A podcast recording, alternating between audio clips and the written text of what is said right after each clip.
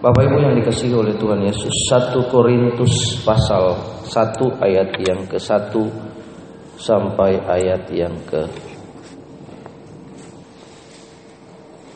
9 Salam dari Paulus yang oleh kehendak Allah dipanggil menjadi Rasul Kristus Yesus dan dari Sostenes saudara kita kepada jemaat Allah di Korintus yaitu mereka yang dikuduskan dalam Kristus Yesus dan dipanggil menjadi orang-orang kudus dengan semua orang di segala tempat yang berseru kepada nama Tuhan kita yaitu Tuhan mereka Tuhan kita Yesus Kristus yaitu Tuhan mereka dan Tuhan kita Kasih karunia dan damai sejahtera dari Allah Bapa kita dan dari Tuhan Kristus menyertai kamu.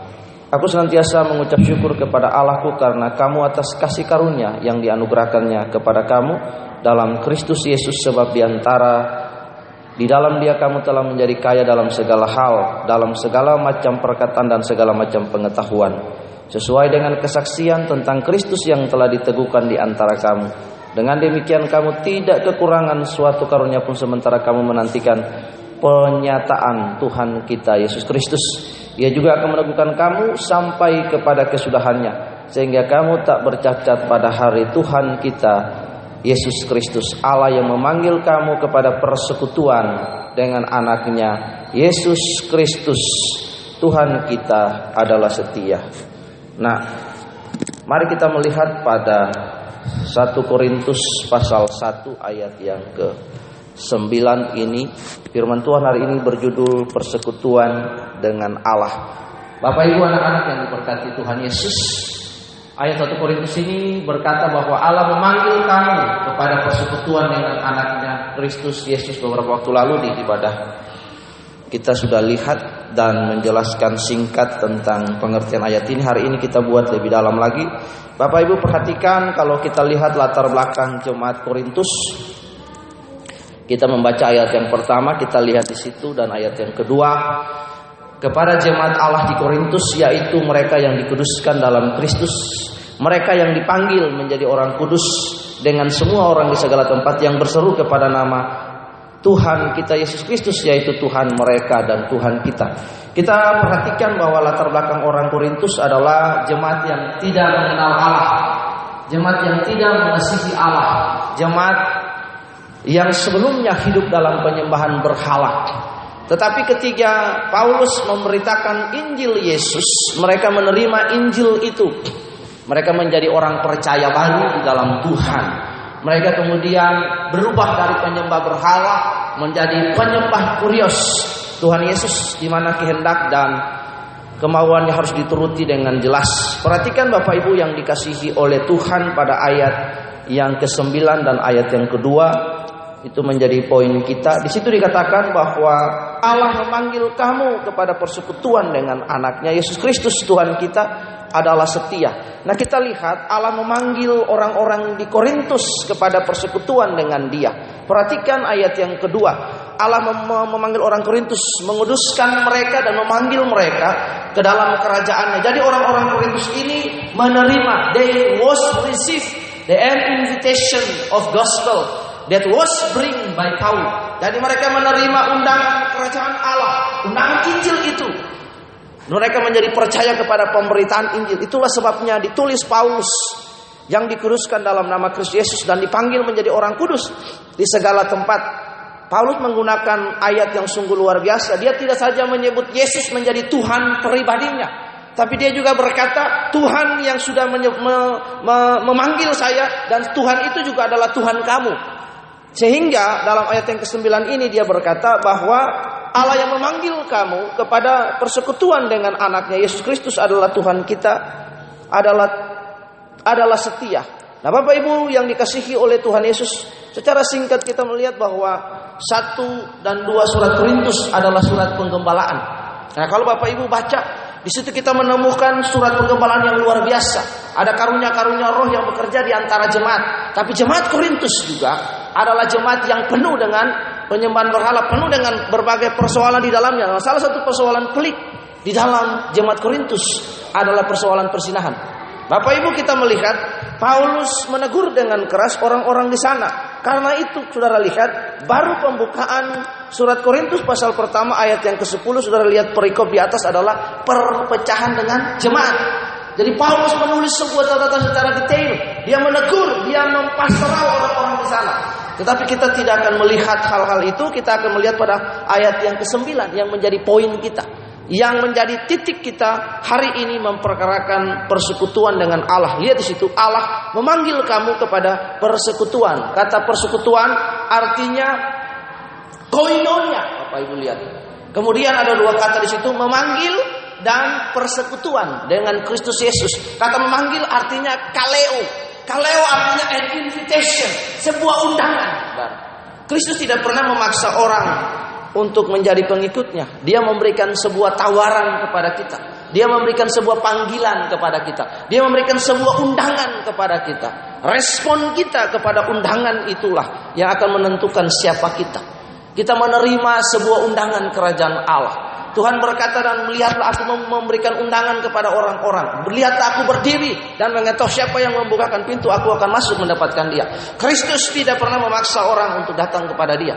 Tapi perhatikan di situ Yohanes 3 ayat 16 berkata bahwa karena begitu besar kasih Allah akan dunia ini sehingga dia mengerjakan anak yang tunggal supaya setiap orang yang percaya, setiap pribadi yang menerima undangan kerajaan Allah itu dan kemudian mau mengikuti dan percaya dan mengikuti kurios Tuhan kita maka mereka memiliki persekutuan dengan Allah. Bapak Ibu lihat Jemaat Korintus juga Paulus banyak menceritakan dari pasal 1 sampai pasal yang ke-16 tentang penyembahan berhala.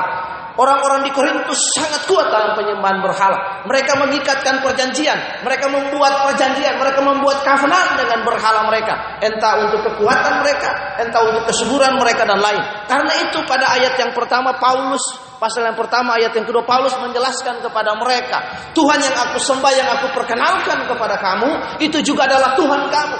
Dia memanggil kita untuk bersekutu dengan Kristus Yesus, Tuhan yang aku sembah. Karena itu Paulus berkata, Tuhan Allah memanggil kamu kepada persekutuan. Ada sebuah persekutuan yang baru. Orang-orang yang sebelumnya bersekutu dengan iblis, dengan setan, dengan penyembahan berhala, dengan dunia dan lain, ketika mereka dibawa untuk bersekutu dengan Allah, mereka harus meninggalkan cara mereka. Karena itulah pada ayat yang kedua di atas Paulus menjelaskan sebuah definisi yang luar biasa. Allah yang telah memanggil kamu supaya cocok dengan apa yang dikatakan buka pertama Petrus 2 ayat yang ke-9. Pertama Petrus pasal yang kedua. Pertama Petrus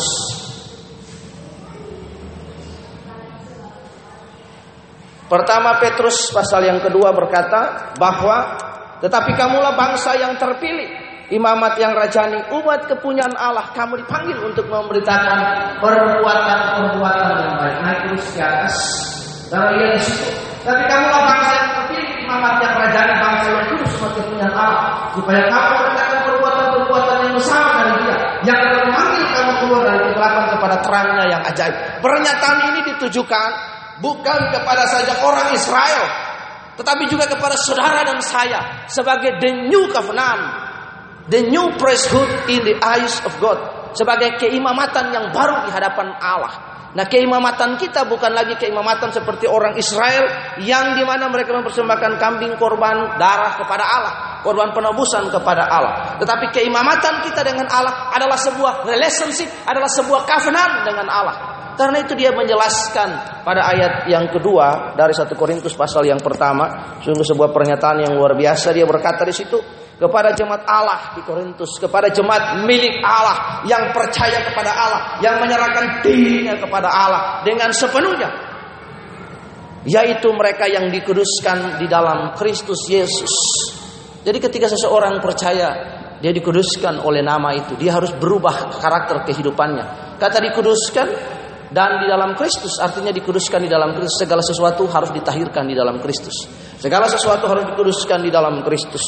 Dan dipanggil menjadi orang-orang kudus.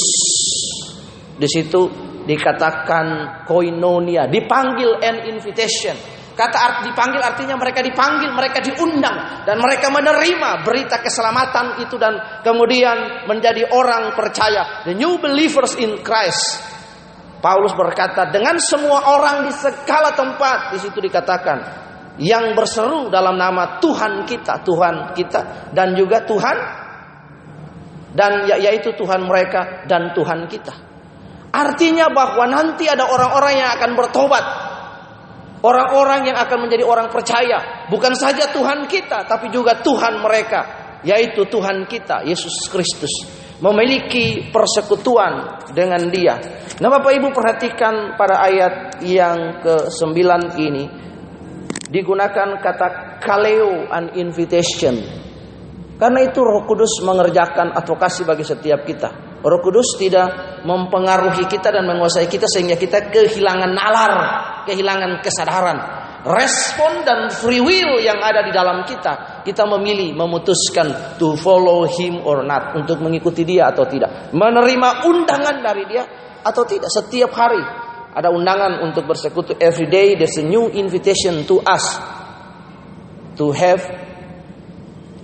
inter worship with him, intercession with him. Bapak, Ibu, anak-anak yang dikasihi oleh Tuhan, perhatikan Allah memanggil kamu kepada sebuah persekutuan. Panggilan Allah bagi kita itu harus kita perhatikan kaleo. Orang-orang di Korintus merespon mereka yang dahulunya punya persekutuan dengan ilah-ilah yang lain.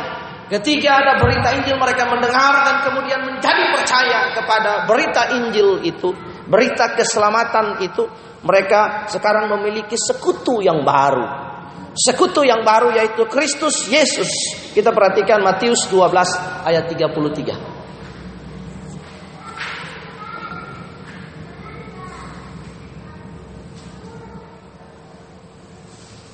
Matius pasal yang ke-12 ayat yang ke-33.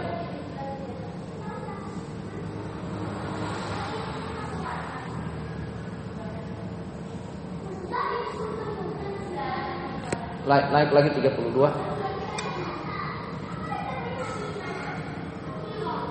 Matius 22 ayat 30 coba.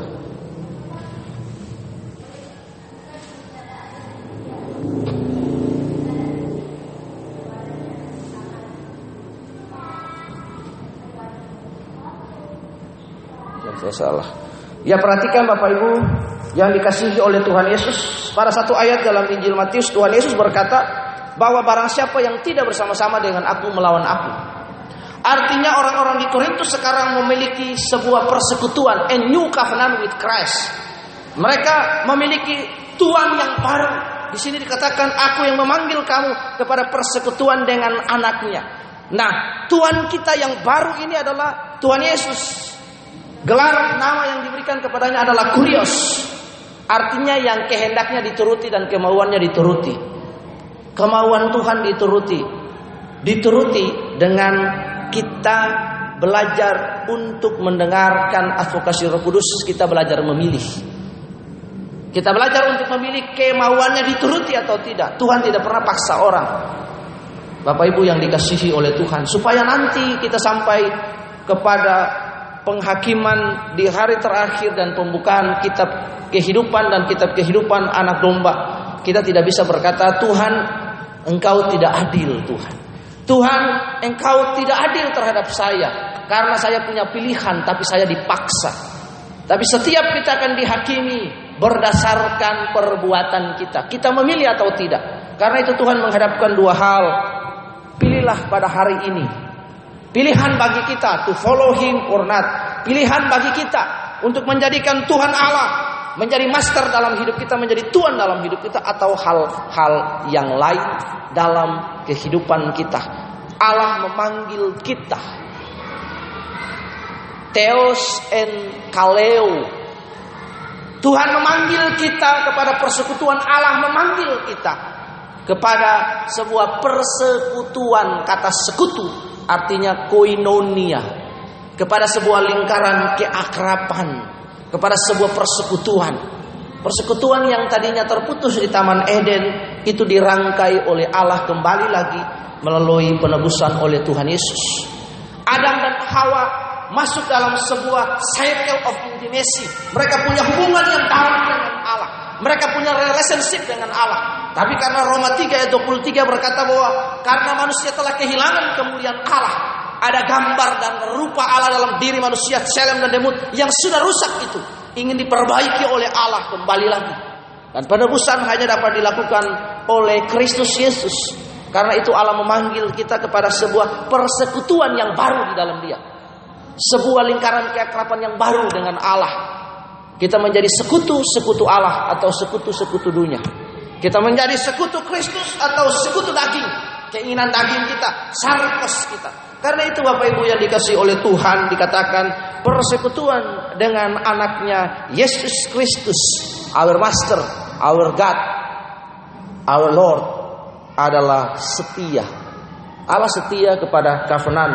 Bapak Ibu perhatikan kalau kita perhatikan janji Allah dalam perjanjian lama sampai perjanjian baru, tidak ada satupun janjinya yang pernah meleset dalam hidup ini. Itulah sebabnya firman Tuhan berkata bahwa sekalipun kamu tidak setia, aku tetap setia. Karena memang naturnya Allah demikian. Divinitasnya Allah faithfulness. Sampai kepada kesudahan alam, kesudahan zaman Allah tidak pernah berubah. Mari kita memaknai sebuah persekutuan dengan Allah sebagai sebuah tawaran bagi kita untuk kita memperbaiki diri kita. Apakah kita menjadi sekutu-sekutu Allah atau kita menjadi sekutu daging? Apakah kita menjadi sekutu dunia atau sekutu Allah? Karena kalau kita bersekutu dengan dunia, kita akan menjadi musuh Allah. 1 Yohanes pasal 15 ayat 1 Yohanes pasal 1 ayat 15 sampai 17. Perhatikan Yohanes, satu Yohanes. Satu Yohanes. Dapat Bapak tulis di depan satu Yohanes. Yohanes pasal 1 ayat yang ke-15. Satu Yohanes pasal 2, Pak. Satu Yohanes pasal 2 Ya, lihat. Janganlah kamu mengasihi dunia dan apa yang ada di dalam. Jika orang mengasihi dunia, maka kasih Sebab semua yang ada dalam dunia itu keinginan daging, keinginan mata serta himpuan hidup bukan berasal dari Bapa melainkan dunia. Dan dunia sedang banyak dengan keinginannya. Tetapi orang yang melakukan kehendak Allah tetap hidup selama-lamanya. Orang yang melakukan kehendak Allah pasti dia memiliki persekutuan dengan Allah. Pasti dia memiliki covenant dengan Allah. Sebuah kata yang ditunjukkan di dalam perjanjian lama untuk menggambarkan komitmen, untuk menggambarkan pramis sebuah janji atau covenant disebut ergo samai atau komitmen. Ergo samai itu artinya dibuat sebuah janji, sebuah ketetapan, berjanji buat diri sendiri untuk menjadi melakukan sesuatu kepada pribadi, kepada oknum, kepada objek yang lain. Janji itu dipenuhi, Bapak Ibu. Mirip-mirip seperti orang bernatsar. Jadi kalau kita berketetapan, berjanji, berkeputusan to make decision to follow him. Karena itu ada lagu mengikuti Yesus keputusanku, mengikuti Yesus keputusanku, mengikuti Yesus keputusanku. Kuta gentar, kuta gentar. Mengikuti Yesus atau tidak. Ini yang penting Bapak Ibu yang dikasihi oleh Tuhan. Kata bersekutu, perhatikan satu Korintus lagi ayat yang kedua. Di situ dikatakan Bapak Ibu yang dikasih Tuhan kepada jemaat kudus yaitu mereka yang dikuduskan di dalam nama Kristus dan dipanggil menjadi orang kudus. Lihat di situ. Kepada jemaat di Korintus, kepada orang-orang yang yang telah dikuduskan, dikuduskan by apa? Dikuduskan oleh kematian Kristus, oleh penebusan Kristus. Semua kita oleh kematian Kristus kemudian kita menjadi percaya supaya genaplah apa yang dikatakan dalam Yohanes pasal 1 ayat yang ke-12. Tetapi semua orang yang menerimanya diberinya kuasa untuk menjadi anak Allah. Yang pertama menerima dan yang kedua percaya. Itu mayornya, minornya nanti. Karena untuk menjadi anak Allah, saudara perlu legalitas, saudara perlu berjuang untuk proses untuk menjadi yang namanya huios untuk ber, berjuang menjadi disebut anak Allah kalau melewati sebuah proses yang disebut aguni dalam Roma pasal 8 ayat 14 tetapi semua orang yang dipimpin oleh roh Allah adalah anak Allah. Nah, kalau kita tidak dipimpin oleh anak Allah kita bukan anak Allah anak yang lain anak daging. Bapak Ibu perhatikan kepada jemaat Allah di Kristus yaitu mereka yang dikuduskan di dalam Kristus dan yang dipanggil supaya menjadi orang yang kudus. Kata dipanggil, Allah memanggil kita calling out. Karena itu pengertian gereja adalah dipanggil keluar dari ke kegelapan. Allah memanggil kita, tetapi respon kita. Karena itu pernyataan Paulus ini menggagalkan, menggugurkan pernyataan teologi yang salah. Yang disebut bahwa semua manusia telah dipilih tanpa dia e, respon. Artinya dipilih secara otomatis telah diselamatkan tanpa sebuah kondisi prasyarat apa pun unconditional election yang diajarkan oleh orang-orang Calvinis bahwa semua orang telah dipilih dari semula oleh Allah. Karena itu karena dia sudah dipilih dan dia pasti masuk surga, makanya dia hidupnya berkubang dalam dosa. Jadi orang Kristen tapi minum mabuk, isap rokok, berzina dan lain sebagainya.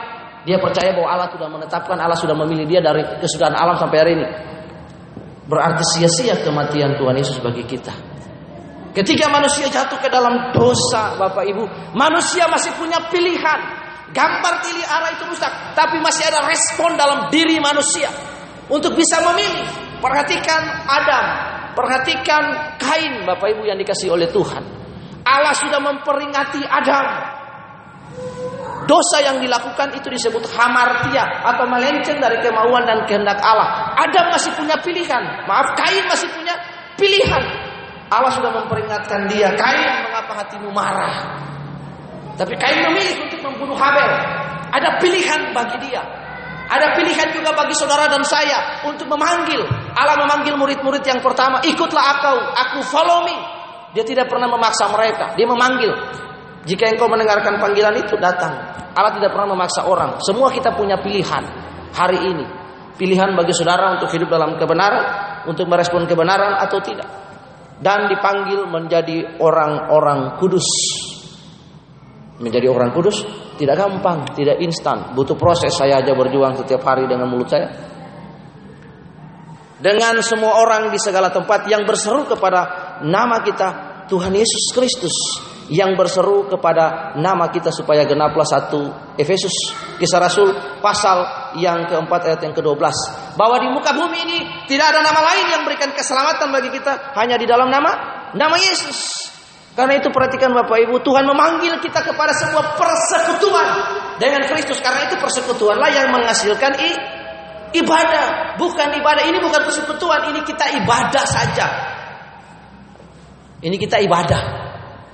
Pengertian lebih sederhana artinya meeting togetherness.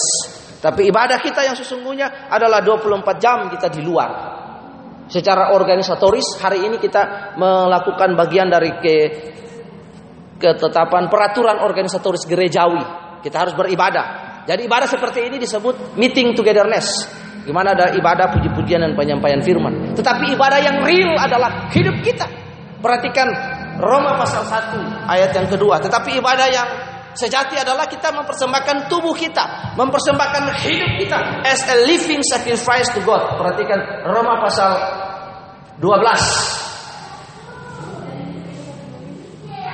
Karena saudara Allah mempernasihatkan kamu supaya kamu mempersembahkan tubuhmu sebagai persembahan hidup yang kudus dan berkenan kepada Allah. This ini adalah ibadahmu yang sejati mempersembahkan hidup kita, merubah hidup kita, change our life. Tidak ada yang lain di situ, Bapak Ibu yang dikasih oleh Tuhan. Itulah persekutuan kita dengan Allah. Allah memanggil kita untuk memiliki persekutuan, hubungan yang pribadi. Mengapa demikian? Karena Allah itu dia bukan saja Allah secara publik bagi saudara saya hari ini hadir. Tetapi Allah juga yang personal. Bukan saja Allah bagi segala umat, tapi bagi setiap pribadi. Itunya itulah Allah yang hebat. Beda dengan para setan, para demonik, para penyembah berhala, ilah-ilah di lain. Ilah-ilah di lain hanya menjadi ilah bagi suatu klan, suatu tempat, suatu teritori. Dan bagi yang percaya kepadanya. Tapi Allah kita Allah semesta. Dia pencipta alam semesta. Dia Allah bagi segala suku dan bangsa. Itulah sebabnya Paulus berkata. Yang berseru kepada nama Tuhan kita Yesus Kristus. Yaitu Tuhan mereka. Dan Tuhan kita. Yaitu Tuhan Yesus. Beda dengan ilah yang lain. Ilah yang lain dia hanya Allah bagi satu teritori, satu tempat. Dia terbatas pada tempat itu, dia berkuasa pada tempat itu. Setan Gunung Kawi hanya bisa beraksi di Gunung Kawi daerah Jawa Timur, tapi dia datang di sini. Di sini ada otoritas yang lain. Ada penguasa spiritual lain di Bali. Tapi Yesus penguasa yang tidak terbatas. Bapak Ibu perhatikan di situ ayat yang ke-9. Dia memanggil kamu kepada sebuah persekutuan dengan anaknya. Persekutuan kita dengan Allah melahirkan ibadah. Perhatikan. Dan ini ibadah yang sejati. Kita bersekutu dengan Allah. Intimasi yang dalam dengan Allah. Dari persekutuan, dari pembacaan firman Tuhan, hubungan pribadi. Maka menghasilkan ibadah. Jangan dibalik.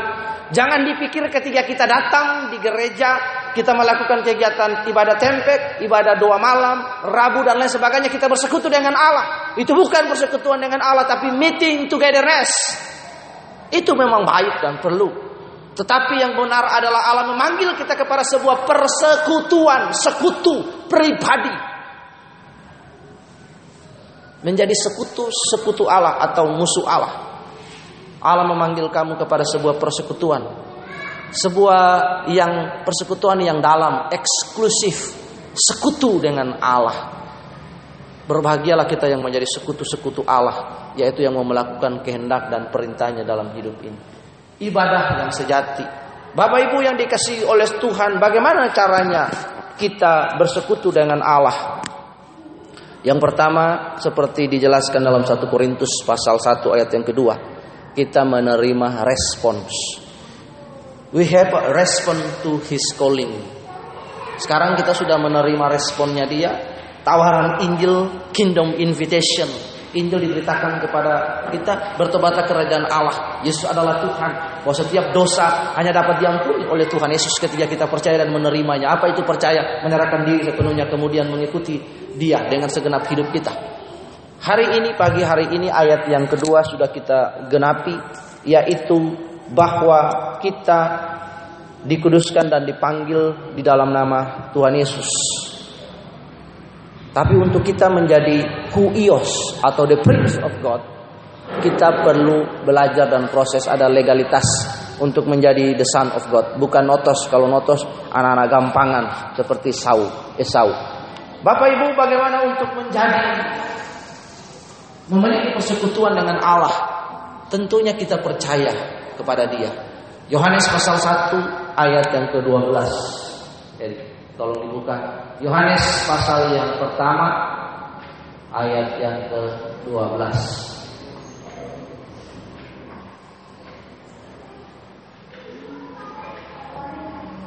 Ya. Tetapi semua orang yang menerimanya diberikan kuasa supaya menjadi anak-anak Allah. Yaitu mereka yang percaya kepadanya. Yang dua kata yang digarisbawahi itu menerimanya. Kita sudah menerima semua invitation itu. The kingdom invitation. Kita sudah menerima undangan itu.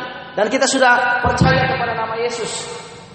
Tapi mari kita buktikan. Percaya kita kepada nama Yesus itu percaya yang menyerahkan diri sepenuhnya kepada yang dipercaya atau percaya hanya sekedar understanding atau hanya lip atau hanya di mulut atau hanya di pikiran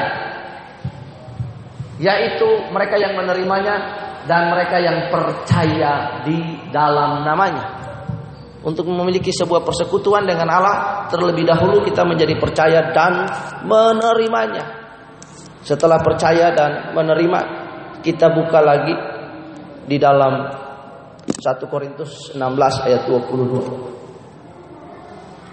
Untuk menerima dan masuk dalam sebuah persekutuan, kita harus menjadi pemercaya di dalam Tuhan. Percaya yang maksud adalah menyerahkan diri sepenuhnya kepada yang dipercayai. Karena kalau tidak, maka setan-setan juga percaya kepada Tuhan dan jadi takluk. Yang kedua, untuk memiliki persekutuan dengan Tuhan, dengan Kristus Yesus adalah kita mengasihi Tuhan. Opposite dari kata tidak mengasihi maka resultnya adalah Bapak Ibu terkutuklah, dicelah. Perhatikan untuk menjadi persekutuan dan memiliki persekutuan adalah kita mengasihi Allah. Tidak gampang. Untuk mengasihi Allah kita harus mengorbankan kedagingan kita, menyangkal diri, keinginan-keinginan daging kita. Setiap hari saya berjuang dengan keinginan diri ketika lihat gadget baru, ketika melihat handycam baru, ketika melihat hal yang baru, ada HP jenis baru. Saya punya mungkin Samsung S3 tapi mungkin sudah jadul sekarang. Iya. Saya hanya lihat. Berdoa, ya mudah-mudahan besok dapat. Kalau tidak dapat, berpuas diri dengan apa yang ada. Bapak Ibu lihat. Perlu perjuangan. Mengasihi Tuhan tidak mudah. Bayar harga. Karena itulah sebabnya suatu saat dalam sebuah persekutuan dengan Tuhan Yesus. Ketika Yesus akan diserahkan, dia berkata, Kefa, Kefa, apakah engkau mengasihi aku? Petrus jawabnya sangat susah.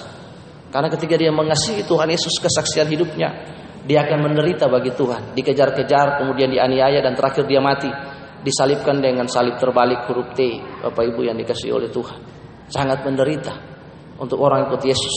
Jadi ikut Yesus tidak gampang. Jangan pernah kita berkata ikut Yesus kamu akan diberkati, ikut Yesus kamu akan dapat berkat banyak, pemulihan ekonomi dan lain sebagainya. Yesus pasti memberkati dan menolong kita anak-anak, tapi itu bukan yang mayor. Karena masalahnya kita ditebus bukan masalah uang, bukan masalah diberkati dan masalah tidak berkati, tapi masalah do dosa. Tuhan berurusan dengan umatnya dengan masalah dosa. Adam dan Hawa jatuh bukan karena lain, bukan karena mereka banyak hak punya kemauan untuk jadi kaya dan lain sebagainya. Masalahnya adalah mereka tidak menuruti kemauan Allah. Mereka memilih untuk tidak menjadi sekutu Allah. Kan Allah berurusan dengan manusia karena dosa. Jadi Allah memanggil manusia, Allah memulihkan manusia itulah sebabnya keselamatan adalah usaha Allah mengembalikan manusia pada rancangan yang semula. Nah banyak orang menerjemahkan kalau kita percaya Yesus kita selamat, kita diberkati, kita diberkati. Omong kosong. Diberkati ya pasti. Allah pasti memberkati umatnya. Jangan pernah menjadikan Allah seperti dukun. Ikut Yesus pasti diberkati. Lalu prosesnya mana?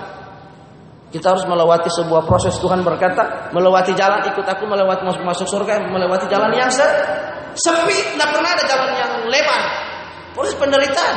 Jalan yang sempit yang dimasuk, yang orang zaman dulu, jalan jalan yang sekarang kalau sudah lihat di Israel itu Via Dolorosa itu bukan jalan yang asli. Karena jalan yang asli itu ada tujuh timbunan. Di bawah sekali jalannya sempit, rusak berbatu karang. Sekarang orang Israel bikin jalan itu pakai pavin yang bagus dan lain sebagainya. Itu sudah nggak asli.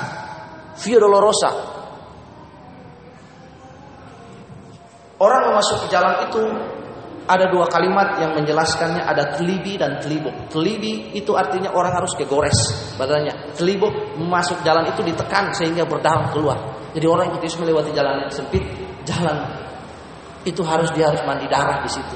Mandi darah artinya diproses di tempat itu. Kalau dia tidak mandi darah, dia tidak proses di tempat itu, dia nggak layak bagi Tuhan. Orang masuk jalan itu, mau masuk masuk ke surga enak-enak, nggak ada masuk ke surga enak-enak. Karena itu Bapak Ibu yang dikasih oleh Tuhan untuk memiliki persekutuan dengan Dia. Tidak bisa tidak semua kita harus mengasihi Allah. Mutlak bagi kita untuk mengasihi Allah. Jika kita tidak mengasihi Allah, teman-teman berkata, siapa yang tidak mengasihi Tuhan, terkutuklah ia. Maranatha. Titik sederhana. Siapa yang tidak mengasihi Allah, terkutuklah dia. Bapak Ibu bisa definisikan sendiri bagaimana Bapak Ibu bisa mengasihi Allah dengan hidup ini. How we can we can love God with our daily life. Perhatikan di situ persekutuan dengan anaknya itu adalah setia. Yang kedua, bagaimana kita memiliki persekutuan dengan Tuhan. Kita mengasihi Tuhan. Yang ketiga, Galatia Roma pasal yang ke-8 ayat 14. Bertiga poin ini menolong kita ya.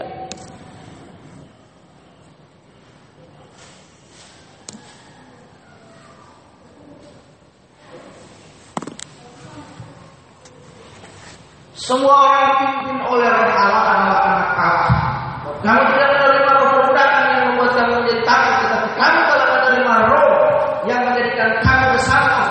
Spirit we cry out, Ya Aba, Ya Bapa. Perhatikan di situ.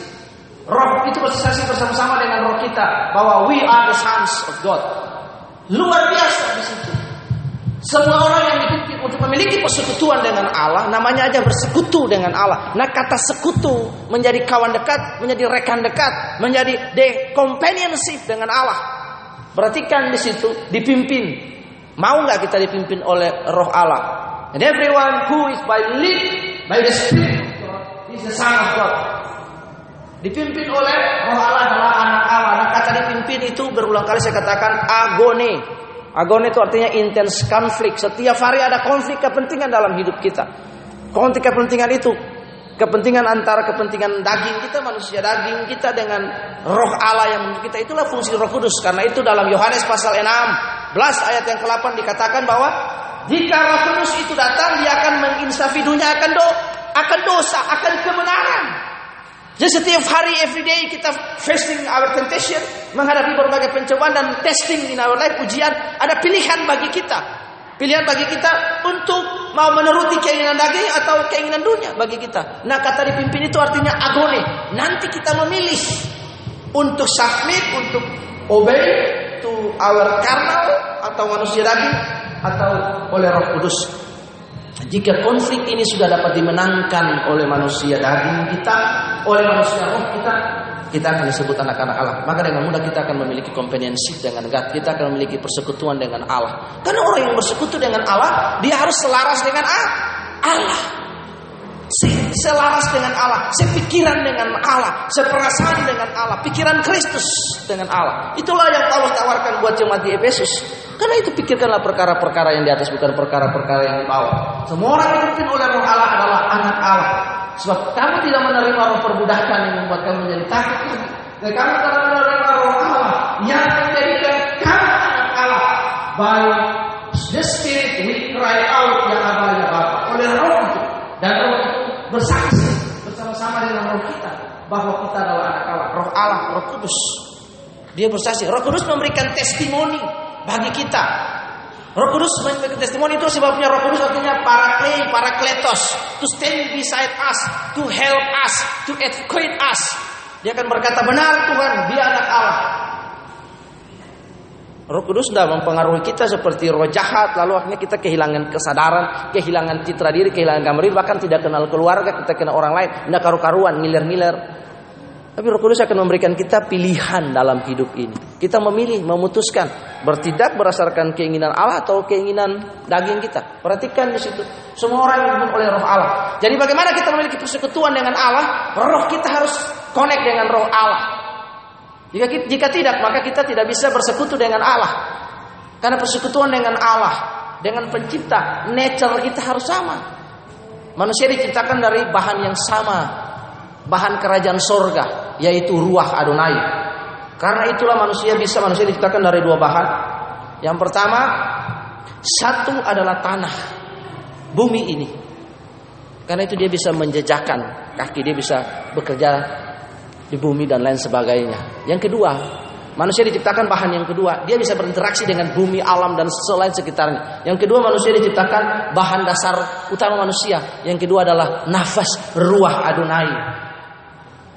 Ketika Tuhan menghembuskan nafas manusia menjadi hidup. Itulah sebabnya ketika ada nafas dalam hidup manusia. Mengapa manusia? Supaya manusia bahan yang kedua nafas Allah, roh Allah.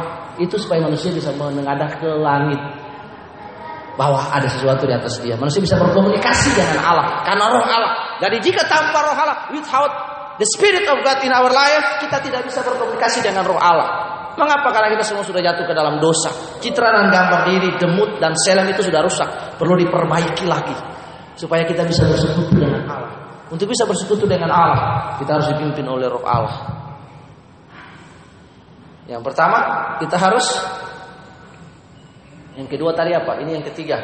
Roh Allah. Yang kemudian kita harus percaya dan menerima satu Yohanes Yohanes pasal 1 ayat yang ke-12 dan kemudian Roma pasal yang ke-8 Kedua, 1 Korintus pasal 16 ayat yang kedua, yang ketiga Roma pasal 8 ayat yang ke-14. Memiliki persekutuan dengan Allah. Jika tidak, kita nggak bisa memiliki persekutuan dengan Dia. Perhatikan dengan baik Bapak Ibu yang dikasih Tuhan. Memiliki persekutuan dengan Allah, kita harus seirama, senafas, selaras dengan Dia. Jika tidak, benar dan saya tidak memiliki persekutuan dengan Allah. Mari kembali lagi kita kembali ke 1 Korintus pasal yang ke-8. Kita lihat 1 Korintus pasal 1 ayat yang ke-9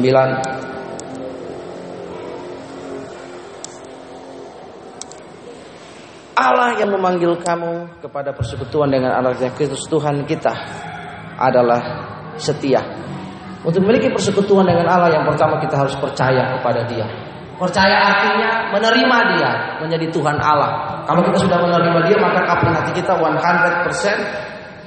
hanya Allah kaplingan Allah dalam hidup kita.